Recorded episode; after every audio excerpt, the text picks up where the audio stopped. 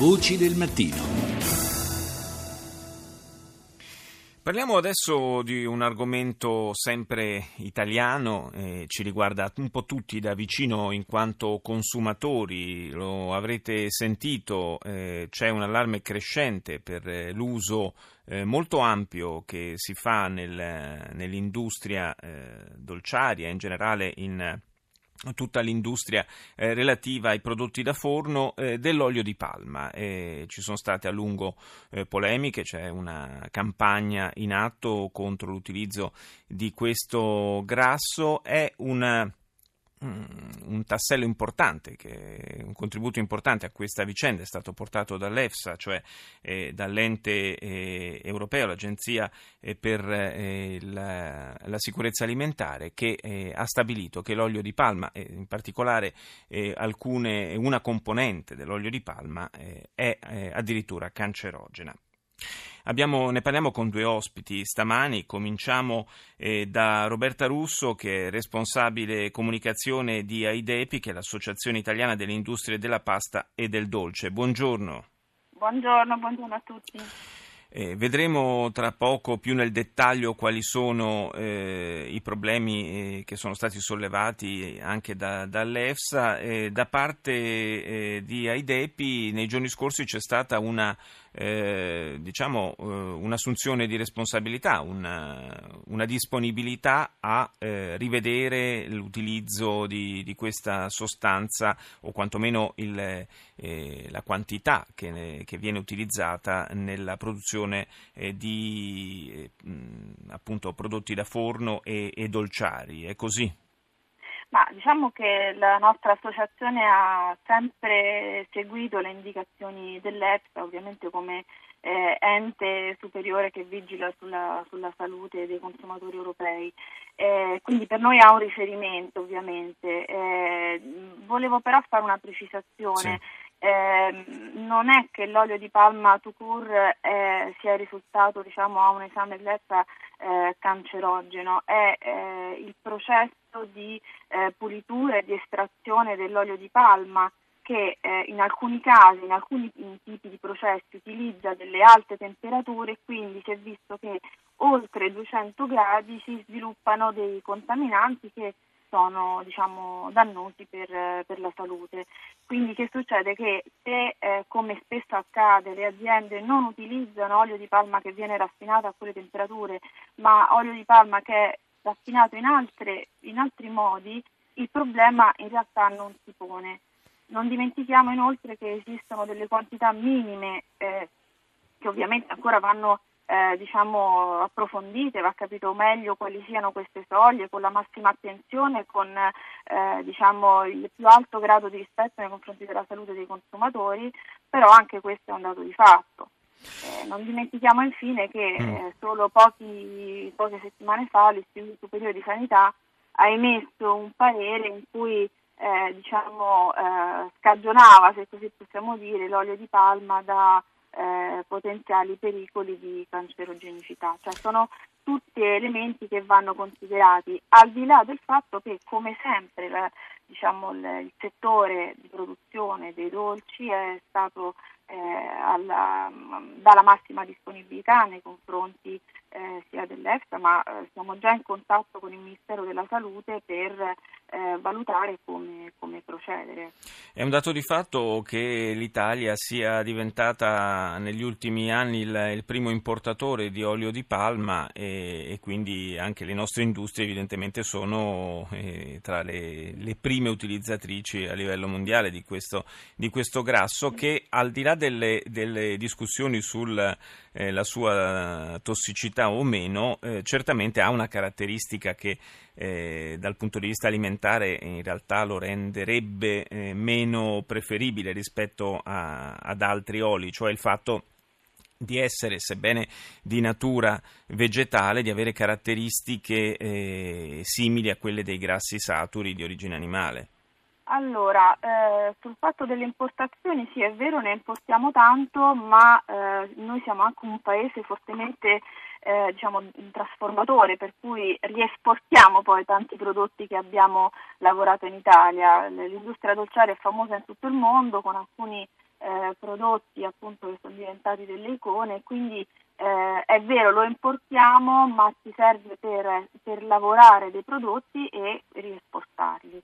Eh, per quanto riguarda invece le caratteristiche nutrizionali dell'olio di palma, eh, non è vero che tutte le caratteristiche di un olio vegetale vengono diciamo, perse utilizzando l'olio di palma, per esempio non contiene colesterolo, che è una caratteristica tipica del, eh, dei grassi diciamo, animali. No? Uh-huh. Eh, certo ha un contenuto di grassi saturi che è diciamo, pari, anzi inferiore a quello del burro, per cui eh, come tale va, va, consumato. Nessuno si mangerebbe un etto di burro ogni giorno, bisogna stare attenti anche in quello, per esempio l'industria eh, dolciaria è sempre stata molto responsabile, noi molto prima che fosse obbligatorio per legge, come spesso abbiamo fatto, abbiamo richiesto alle nostre associate di apporre l'etichetta nutrizionale eh, affinché i consumatori potessero verificare puntualmente qual è diciamo, il contenuto di, di, di grassi, anche saturi,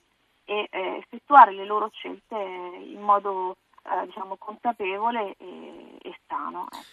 Senta, eh, Russo, io ho fatto così una, un'indagine casalinga, possiamo dire, no? quando in preparazione di questa, di questa, intervista mi sono andato a, a, spulciare un po' gli ingredienti di tutti i prodotti eh, di questo genere che ho in casa e ho scoperto che il 99% dei prodotti eh, dolciari, prodotti da forno che ho in casa, compresi i gelati, perché in molti gelati tra cialde, biscotti, eccetera, eccetera, insomma, anche lì eh, si trova l'olio di palma. Forse il problema eh, più grosso è la sua eccessiva diffusione il fatto che eh, non siamo come consumatori neppure in grado di valutare eh, se superiamo o meno la, la dose giornaliera eh, consigliata, perché naturalmente eh, al massimo le etichette ci dicono che c'è l'olio di palma, ma non ci dicono la quantità. Eh, però c'è scritto il contenuto di grassi saturi che è quello che importa, cioè se io tolgo il palma ma metto un altro grasso, perché ovviamente per fare dei biscotti, per fare... io parlo per il mio settore ovviamente che è sì. quello dolciario, sì. quindi non vado a toccare tutti gli altri settori che eh, diciamo, possono utilizzare l'olio di palma. Se io devo fare un dolce eh, per per motivi di struttura, per motivi diciamo, di, di, di anche tecnologici di produzione, ma anche se lo faccio a casa, ho bisogno di utilizzare un grasso, no? che sia un olio d'oliva, che sia il burro, che sia l'olio di semi, eccetera. Quindi eh, io un grasso comunque lo devo inserire nella ricetta. Quello che mi interessa è andare a vedere la quantità di saturi che io ho all'interno di quel prodotto e quello io lo posso verificare perché le etichette effettivamente ce l'hanno. Poi guardi, io mh, mm, quello che dico sempre è che eh, di prodotti eh, ne abbiamo veramente una varietà infinita. E la cosa importante, ma io non sono una nutrizionista, quindi glielo dico perché ovviamente lavorando in questo settore un pochino l'ho, l'ho approfondito, è cambiare, cioè se io mangio una mattina a colazione i frollini, il giorno dopo mangerò yogurt, il giorno dopo ancora magari cerco di alternare Certo, se io mangio, ma anche a pranzo, tutti i giorni la stessa cosa, la dieta non può essere sana neanche se io scelgo un prodotto che ha no, questo, questo non c'è dubbio, questo ecco, non c'è dubbio, certo. però insomma io eh, ripeto, avendo diversi tipi di biscotti a casa, ad esempio mi sono accorto che delle varie marche, soltanto una tra quelle che ho a casa e sono tutte marche piuttosto note, che adesso non starò ovviamente a ripetere, sì, certo, eh, certo. contengono olio di palma e tra l'altro non posso sapere se contengono anche quella componente dichiarata cancerogena dall'EFSA a cui facevamo cenno in apertura. Questo, no? questo è, diciamo, è, è appunto il discorso discorso che adesso dobbiamo approfondire e verificare eh, anche di, di concerto con, appunto, con, il Ministero della Salute e con eh, gli enti preposti. Però ecco, per quanto riguarda il contenuto, cioè che ci sia olio di palma non deve essere di per sé un, un, timore per il consumatore, è questo che vorrei sottolineare.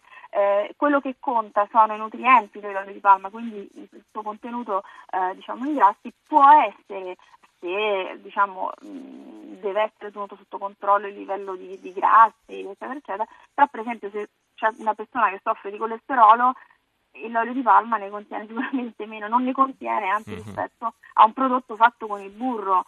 Cioè, eh, dal punto di vista nutrizionale la differenza è quella.